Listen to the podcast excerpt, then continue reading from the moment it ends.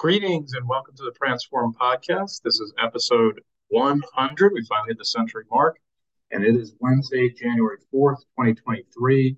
Uh, happy New Year to everybody listening. Happy New Year to everybody catching up to the podcast whenever you catch up to it, uh, wherever you are in 2023. And we have a very, very, very special episode today because uh, for the first 99 times, I was alone on the podcast, and today I have a very special guest. Uh, it's my colleague Mike, uh, who is located on the other side of the world. Uh, so thanks to him for being up late and joining uh, episode 100 today. Um, super, super, super excited to have him here. Uh, I'm going to go ahead and turn it over to him to, to give you guys a brief introduction. And then Mike and I are going to talk about some of the prevailing issues in social and digital marketing that we see going on and we see kind of heading into 2023 that you guys should be aware of it. So, uh, Mike, over to you. Thanks, Chris. Uh, before anything else, congratulations on getting us to the first 99. Uh, and uh, so, and hello, everyone. Uh, and uh, I'm glad to be here. as Chris mentioned, I'm my name is Mayank. I am located in Thailand, currently traveling in, in, my home country in India. And I take care of the digital side of things for Transform. We handle clients in the US, in uh, Thailand, in India, uh, Canada, and Singapore. And uh, it's been a fantastic journey with the podcast and Chris so far. And um, I'm so happy that I finally got a chance to be on here. Outstanding.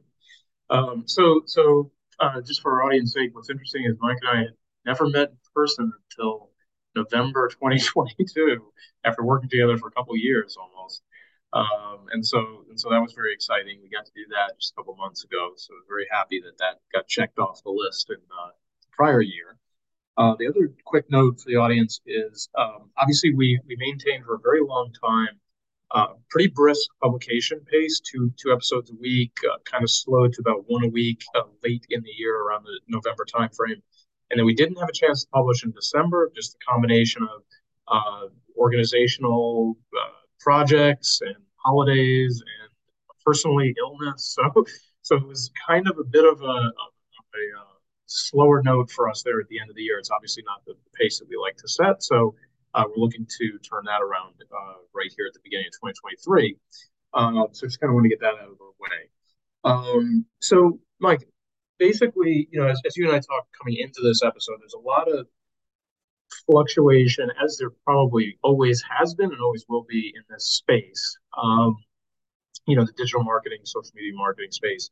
Uh, but some things kind of, I think, for you and I rose to the surface in terms of the notability, I guess you could say, of these either platforms or issues or, or formats in terms of what's working well, what what our audience should kind of be aware of and what they should be tracking in terms of if they're doing marketing, if they're looking for someone to do it for them, what types of things should they be aware of and be and be looking out for? And I think one of the things that really, and these are in no particular order, uh, but one of the big stories late in 2022 was the future of Twitter. Now, on this podcast, I think you know I've, done a handful of episodes talking about Twitter, um, how it could be used, everything from for listening purposes to really dial into your audience and what they're talking about, to using it for audio purposes, like using Twitter Spaces to kind of like augment a podcast or even test out a podcast or podcast topics, all the way to one of the recent updates they made in, I believe it was October, uh, when they went very multimedia, where you can attach, you know, videos and pictures and GIFs all in the same tweet. And They were seemingly trying to compete with some of these other shorter form, snack sized kind of uh, platforms. So, kind of interested in your general thoughts, A, you know, on Twitter's viability for the audience that we uh, interact with that you that you have exposure to and then b where you see it going is it you know uh, in terms of the change in leadership there and the change in some of its functionality uh, what your thoughts are on that outlook so just want to kind of throw that out to you and, and get your thoughts on that uh, absolutely. So let me let me preface this by saying that uh, I'm slightly biased towards Elon Musk. So just whatever I say, take take that with a grain of salt. Uh, but uh, yeah, you're right. There's been a lot of fluctuation, and if you actually, uh, for for our listeners who have been following how Twitter has been progressing, they they have been sort of all over the place with their strategy, uh, especially the last few years. Uh, so they've almost been playing catch up, where uh, whenever video started getting popular, they wanted to jump into video, and then when uh, audio and podcasts and uh, things like that became popular during COVID, then they wanted to jump on that bandwagon. So they they have been trying a few things even before the whole Elon Musk situation happened, and they're still trying to find their foothold in the larger scheme of things. Uh, and uh, obviously, this has accelerated the the process and sort of shaken things up a lot. And uh, the the real answer, at least the honest answer from my end, is that I don't really know what's going to happen with them.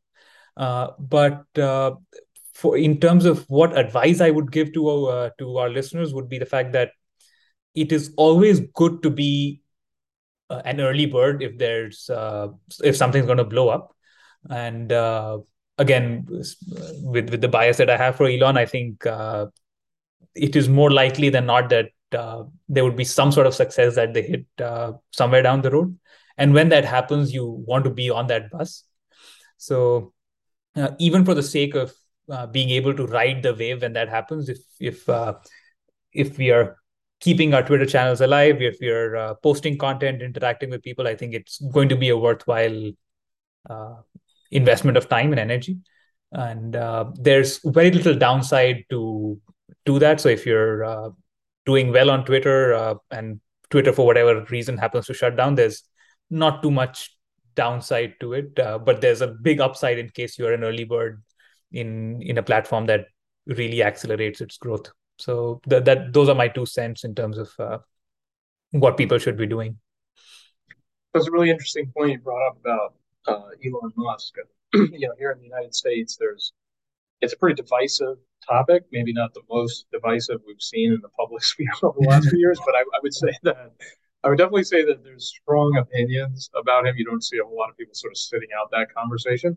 Mm-hmm. Um, but where I agree with you, wherever somebody falls out on that on that uh, debate, is that there's a track record of taking on you know big projects, big big vision, and being generally successful. I, I wouldn't obviously say anything near perfection, but but mm-hmm. somebody who seems to be able to kind of get the job done on a grand scale. And and I think that you know for for our audience to run from to to, to say that there's promise in Twitter for them and to leave it because of some of the recent leadership changes, I think would probably be rash, just a personal opinion there.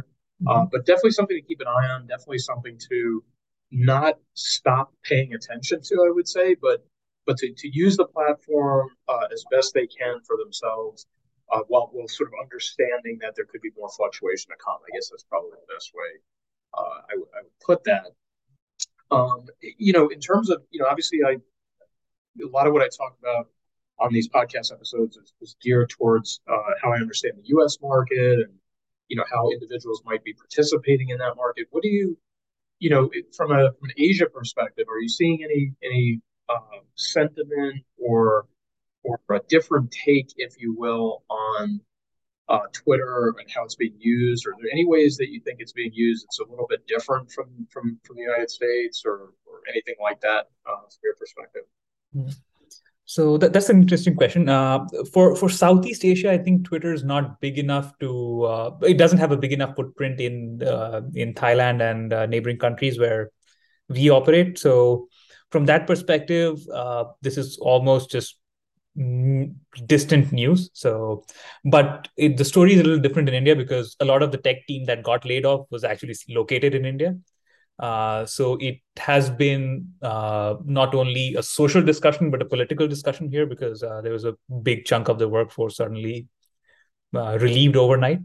So there were there's definitely turmoil here, and there's a giant uh, Twitter user base in India, which again is primarily using it for like news updates and things like that, which is which has been Twitter's strong point.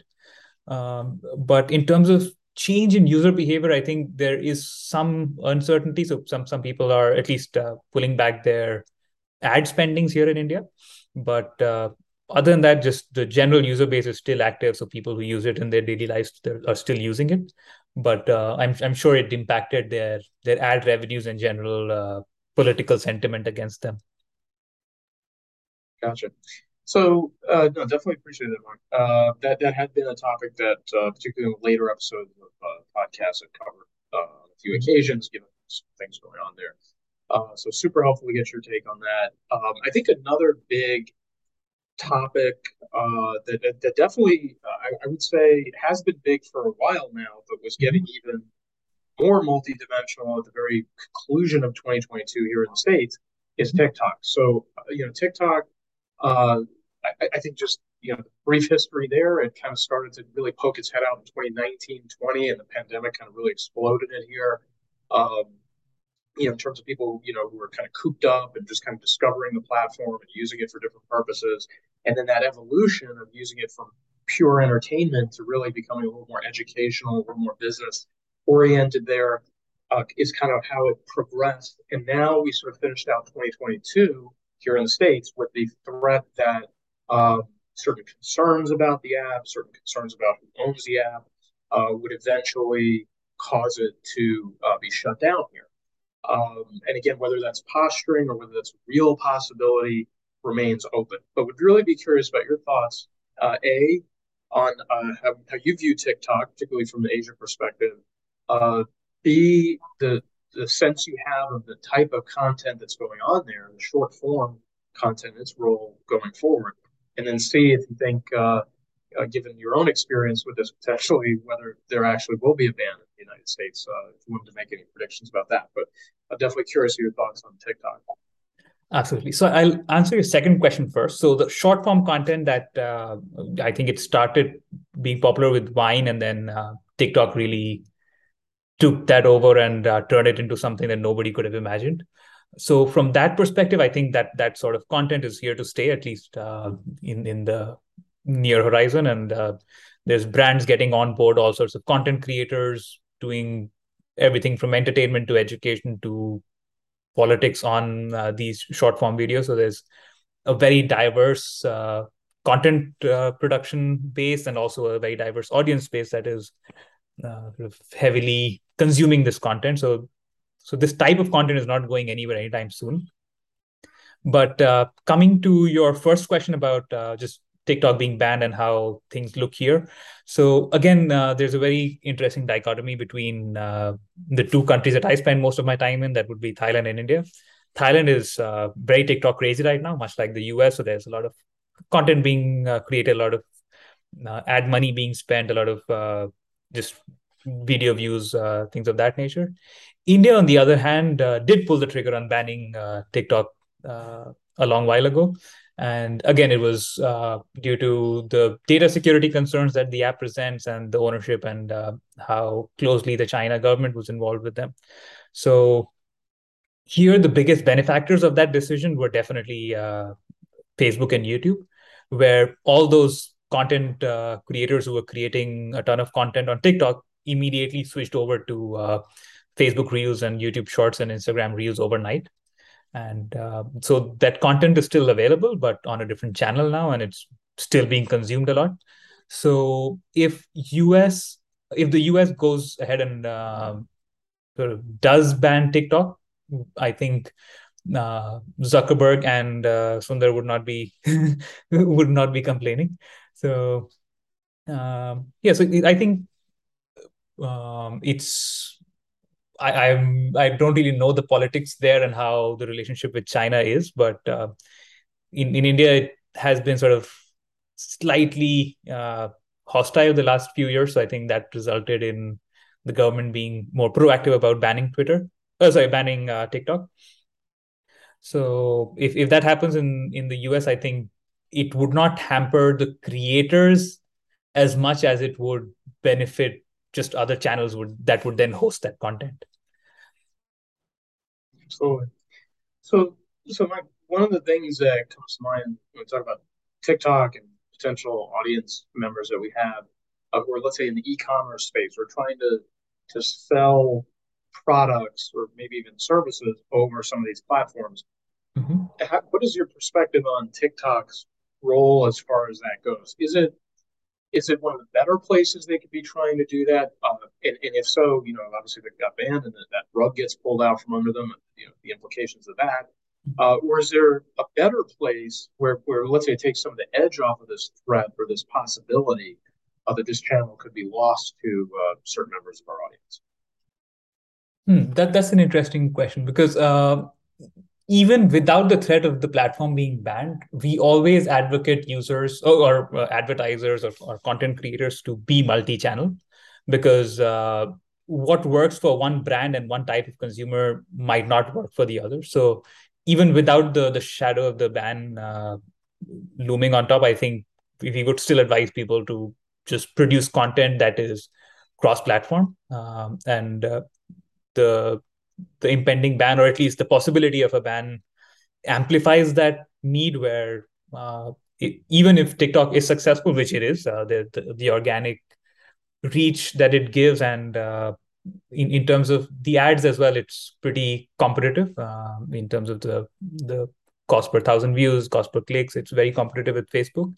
So uh, you continue using Twitter right right the way while it lasts, but uh, be prepared for any eventuality and uh, just have content on other channels. And even if you are uber successful on um, on TikTok and uh, it does not get get banned, even then it is in your best interest to have your content up on other channels because it then allows you to hit other audiences uh, that might not be using TikTok. That's a great point. You know, you mentioned before, uh, Mike, about Facebook and Google not minding this possibility. You know, Facebook in particular, and I think I, I covered this in an episode, probably somewhere in the fall, it was the latter part of the year. Uh, but, you know, Facebook had suffered some serious financial, you know, losses or, you know, uh, sort of a, a, data dump, if you will, there at the end of the quarter. I think it was in September, October timeframe, uh, where they really, you know, looked like they were kind of on their heels a bit.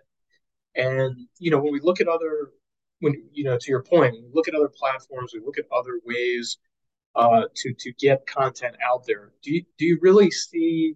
You know, I from the guys that I follow, and we know who I follow the most if you've been following this podcast, but but there, there's a real sense that Facebook is reemerging as an interesting alternative, even for some of the demographics in the audience that maybe never even started with Facebook. They started with Instagram, you know, in the 2010s.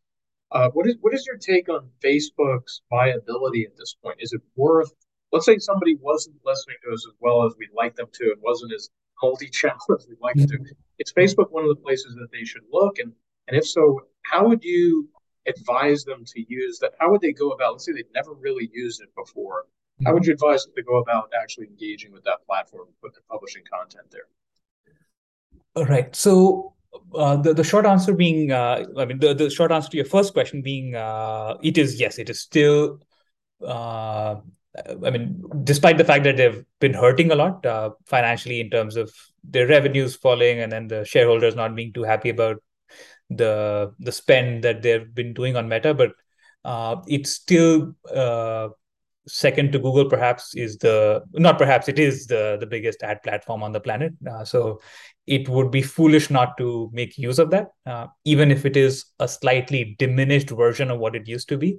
It still reaches a very big uh, percentage of the global population. So the, there's no way to undermine that. So yeah, so I, I think it's it's definitely a feasible platform. Uh, what we do need to be aware about is how the the con- the consumption of content is changing. So we we earlier spoke about the short form content and how reels and uh, short form video is uh, what people are consuming that uh, these days. So I think uh, if we are trying to make use of Facebook, if, you're an established user or if you're a new entrant who's just setting up their Facebook account, in both cases, uh, if you want to promote your brand, I think short short videos, reels, uh, content in that format is the way to go but uh, the the real power of facebook comes in when you start advertising. Uh, and especially if it's a b2c product not saying that it's not effective for b2b but uh, if you're in a b2c product or service segment then uh, at even at this stage uh, everything said and done it's still a no-brainer to be on on facebook. Okay. Yeah i would say that's pretty strong endorsement of uh, you know trying to get the audience to see it see it as a, a viable alternative if they don't already. And I totally agree with you. Um, you simply have too many users there. Uh, you just have too much, um, too much functionality that's been built up over a long period of time there, and a, a user base that's grown pretty ex. I'm going to say exponentially, but pretty uh, pretty sizably in terms of uh, its its relation to the world population. Um, so definitely, definitely, definitely agree with you there, Mike. Um, you know, you, you mentioned um, you mentioned even if, if for no other reason, advertising on Facebook. Uh, so so just expanding on that for, for a moment or two, that's still uh, from, from what you see from your perspective, where you're situated in the world, that Facebook ads and, and, and advertising on that platform is still uh, an attractive or generally uh, ROI positive or potentially ROI positive endeavor for uh, at least some segments of our audience. Would you agree with that? Uh, most definitely so. Uh, so a lot of our B2C clients, we uh, we still use Facebook as the primary advertising channel, and uh, uh, yeah. So far, obviously, there's uh, with the whole situation with iOS 15 and how tracking has been limited, and and now the the, the Android 12 and 13 have also sort of made stricter norms into what can or cannot be tracked. So obviously, it's not as uh, at least visibly uh, from from uh, an uh, an advertiser's perspective or somebody who's actually setting up the targeting you you almost feel that you've lost some of the control that you had or some of the the specificity that you had when you set up the ads. So but i think uh, even with all of that uh, you can still get some pretty good roi if you're uh, targeting it right and if you're letting the algorithm do its thing without tinkering with it too much. That's probably a, a rabbit hole we could go down on another another podcast episode, but that is absolutely, uh, I, think, you know, a guiding light, if you will, for, for people who are using Facebook ads to adhere to that. Um, you know, you know, one of the things that we also plan to touch on in this episode, uh, Mike, when we're, when we're planning it out, um, you know, talking about the rise of you know YouTube Shorts. It's it's definitely where where I think we see the best opportunity, at least you know as it stands today, the best opportunity to monetize somebody's content there if that was their goal, you know, due due to uh, the war chest that YouTube has mm-hmm. access to and that sort of thing. You know, I think the eye opener for me, and I think this occurred probably in the late summer, early fall last year, uh, was hearing you know my hero Gary Vaynerchuk talk about how he had advised his team to reconfigure their outlook on different platforms and channels and formats and so forth. Mm-hmm. And you know, for for a guy who really was probably Instagram heavy for years, mm-hmm. uh, demote that out of his top three, and then formulate a top three based on uh, number one, YouTube Shorts, number two, TikTok, and number three, Facebook. Uh, and I think over time he refined it into sort of Facebook Reels uh, that was kind of an eye opener. You know, just having consumed a lot of his content, and seen him as active as he is on Instagram. Uh, what are your thoughts on? And there's a lot of overlap between these, but do you think? I mean, what's your take on, and, and what's your advice for those who are like, hey, should I start publishing on YouTube? Should I have a YouTube channel? Number one, should I be doing long form YouTube videos still?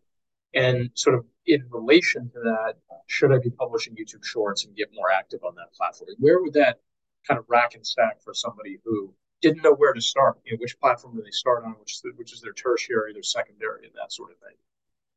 Uh, yeah. So when it comes to YouTube Shorts, I, am I'm sort of borrowing some ideas from uh, one of the influencers that I look up to. Uh, this fellow called Marques Brownlee. He's uh, one of the biggest YouTubers on the planet, one of the biggest tech uh, YouTubers on the planet, and I, have been following him for several years now. And on his his podcast, uh, I think he was discussing a similar topic uh, about the future of YouTube and YouTube Shorts. Um, and something very interesting that he mentioned is uh, and on why some of the biggest content creators online have uh, risen from Facebook or have stuck with Facebook despite the rise of other channels is the fact that nobody does content monetization better than them.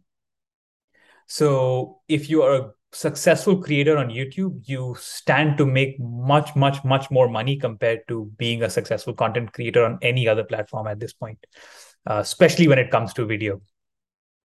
So, um, so since they've been doing that right, it, the successful content creators, even if their their primary channel is TikTok or uh, Instagram, they still are gravitating towards Facebook because of that, and then uh, that sort of um, results in just better. I mean, uh, just more ad revenue flowing in and things like that. So it's it's uh, I'm not I'm not sure which way the cause and effect goes uh, in terms of whether people are spending more on ads and that's why they're able to pay their content creators better or the other way around.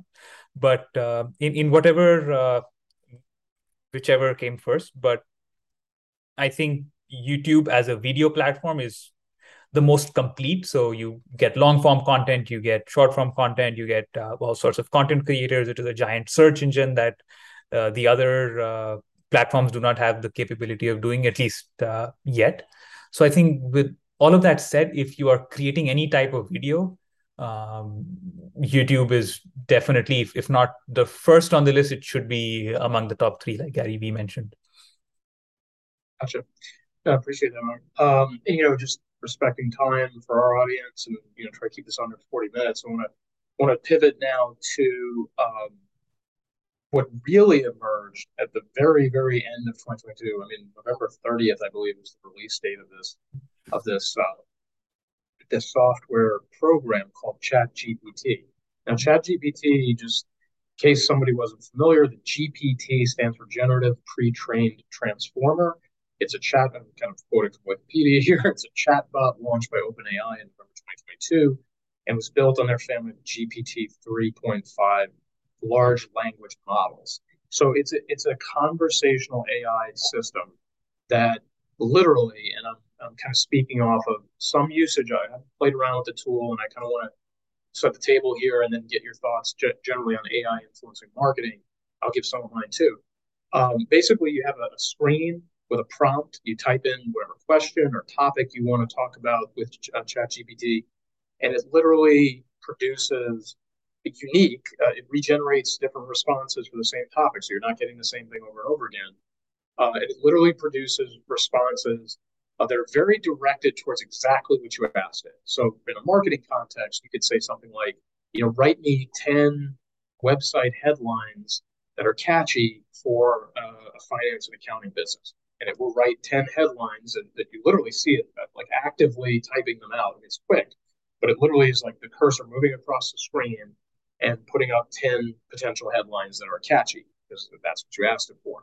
Uh, if you said, you know, write me five professional introductory paragraphs for that website, it will then, and it keeps building and, and, and sort of uh, staying, I would say, contextual to everything you've asked it prior to that. So it's literally conversation. And it's, and even if, you know, somewhere along the way, if you if you say something to it that is contradictory, it will catch you and it will and it will learn that you are asking it something that's in conflict with something you just asked it.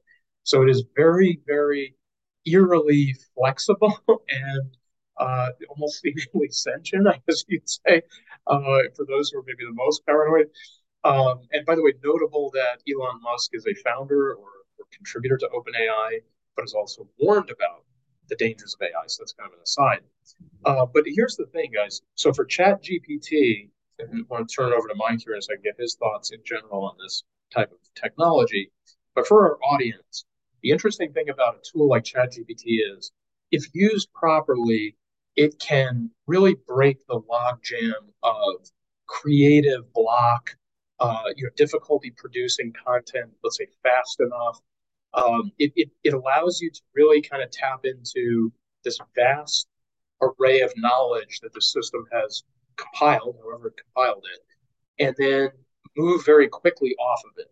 Uh, like I said, for help building websites, writing captions, writing articles, um, you know, uh, putting responses together to certain things on social media in a digital space. Um, it, it really does, fear of sounding a little bit cliched, it, it has the potential to be a complete game changer. Um, and I think that if an audience member of ours was completely and highly and properly motivated, uh, they might be able to use this tool as their marketing engine.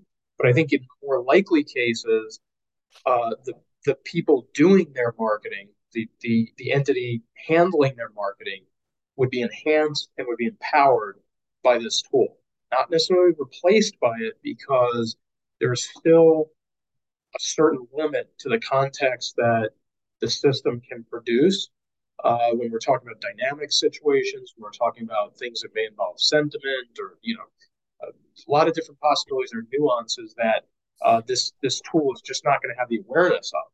But in terms of producing text and, and producing sort of a knowledge base of information, uh, it just does it so quickly and it does it so precisely uh, that there's certainly uh, a use for that tool in the marketing world. And I'm curious, you know, uh, again, not even had a whole lot of time for you to get exposure to it yet, Mike, but do you, in general, think that um, AI can be uh, additive to what marketers are trying to do? Do you think it's going to take away? Uh, how, how do you think it can be corralled into being a positive element for both marketing community and then anybody who's got a business who's trying to do marketing? Uh, how, how, do you see that evolution going? Do you have any thoughts on that? Yeah, so I think it, it's definitely uh, additive. So I, I don't think it's a replacement for what people are doing. It's just uh, the natural evolution of where things are going. And I think Chat GPT sort of opened everybody's eyes to what uh, conversational AI is capable of. And uh, if, if uh, I'm sure I'll get around to playing with it uh, soon, but the the capabilities that it has uh, sort of they, they reach far beyond just creating content. It can write code for you. It can do a bunch of other stuff as well. So I'm really, really fascinated by where this is going, and uh, the fact that something like this is publicly available, uh, it sort of boggles my mind to think what what other things are around the corner which are not made uh, publicly available yet. So it's it's just as a fan of technology, it, it's something that I'm incredibly excited about, uh, just to see where things are going and how how conversational AI would make our life easier. Well, obviously, there's uh, going to be changes, disruptions happening uh, that would be accelerated by the the publicity of what uh, ChatGPT got. So it's it's going to be an interesting year now to see how all of this evolves and impacts businesses directly. But uh, purely, I mean, in, in, its current form, obviously, there's still going to be a lot of human input that would uh, be required to convert what something like a chat GPT uh, generates and then converting into a content that is that adds even more context about your brand about your your audiences so i think it is a fantastic starting point especially for people who are looking to save a lot of time so it, it's definitely something that I would not discourage people from using uh, it's it's a it's a tool that enhances their ability to produce more content, produce more quality content, and uh, perhaps do the kind of research that they would not have the time to do themselves. So, uh, but again, it's it's we're barely scratching the surface of what uh, AI could do. Only not only for marketers, but just tech in general, and how marketing jobs and uh, programming jobs and how all these sorts of jobs would be impacted by it. But I still think, as was the case with a lot of different technologies that came before uh, before this, is it's going to be a net positive. Uh, and, uh, I'm again, uh, I'm like I said, I'm, I'm biased towards new technology, and uh, sort of I'm more excited about it than worried. Let's just put that put it like that. Gotcha. So I think, you know, a couple quick clarifications, Mike, I'll, I'll give a closing thought on that, and I want to sort of finish up with, with a look ahead to this year that we just entered a couple days ago. Um, so, so basically, um, you know, Elon Musk did, he was with OpenAI, but he resigned in 2018. So I just want to clarify that. So he's not with them anymore. And the other sort of prediction on ChatGPT uh, that uh, that was kind of seismic is that it could replace or could create tremendous disruption for Google. And it just so happens there has been some reports of Google kind of reacting very uh, dynamically to the emergence of ChatGPT. So just want to throw that out there. I think my closing thought on this, Mike, is that you know we preach, you know, particularly through all the episodes put out there, uh, you know, volume, volume, volume, you know, getting more content out there. I think something like ChatGPT helps somebody bridge that gap. It helps somebody get to that point uh, you know, a little bit quicker, a little bit easier, a little bit faster than they would have in terms of being able to be very prolific with what they're producing and putting out there. So I think if there was an immediate practical effect, it's the ability to produce more volume and to, and to just kind of crank out more material to, let's say, populate a website or put out on social media or whatnot. Um, being relevant to your audience, being timely, being current, that's going to still be something they have to come up with on their own. Uh, ChatGPT is not going to tell them when they should be posting things or what what type of topics they should be posting at certain times. Uh, you know, I, I, don't think it's going to be as refined for something like that, but it can produce the volume that they may not have been able to produce on their own. So, um, finishing up our, our, our, session here, our podcast, uh, what are some thoughts that you have towards this year? Is there anything in particular on your mind about 23 or, or that you think is going to emerge or could be an issue uh, heading into this uh, this this year, different from 2022? Um, I, I, think you hit the nail in the head uh, on the head uh, in terms of the topics that you chose for today. Is uh, just the fact that short form video has well and truly arrived, and uh, how that would impact all the the turmoil that's going on with uh, TikTok in the US and then uh, Twitter globally, and how, how that plays out. So I think that would change the landscape, or at least impact the landscape of what social media is doing these days. Then, I mean prior to chat gpt i think google had the best uh, ai and it's sort of the best uh, conversational ai that's available to consumers at least. And that is uh, sort of th- this will be a nudge to them and to other people who are working on ai to sort of, uh, sort of pull their socks up and uh, sort of really push where the technology is going. So i think that so i think the, the topics that you chose, uh, chose to today they they very well cap- encapsulated what I would be looking forward to in 2023. Uh, but the the lessons are still the same. Uh, the lessons are still the fact that people need to be creating more content, uh, uh not uh, not shying away from trying new technologies, uh, seeing where where the industry is going, and then. but overall, I think it's going to be an exciting year, as it always is, in terms of where content is going, where technology is going, and we'll uh, obviously with this podcast and our, our clients we'll definitely be keeping a close eye on uh, how things evolve. Outstanding.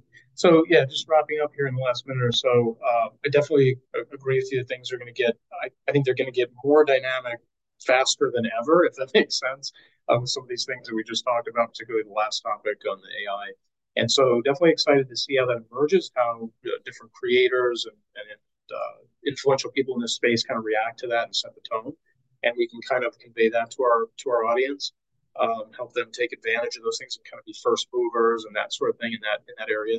Uh, but I want to kind of wrap things up here uh, and just kind of thank the audience for the support uh, that we've had across these 100 episodes as we wrap up number 100 today.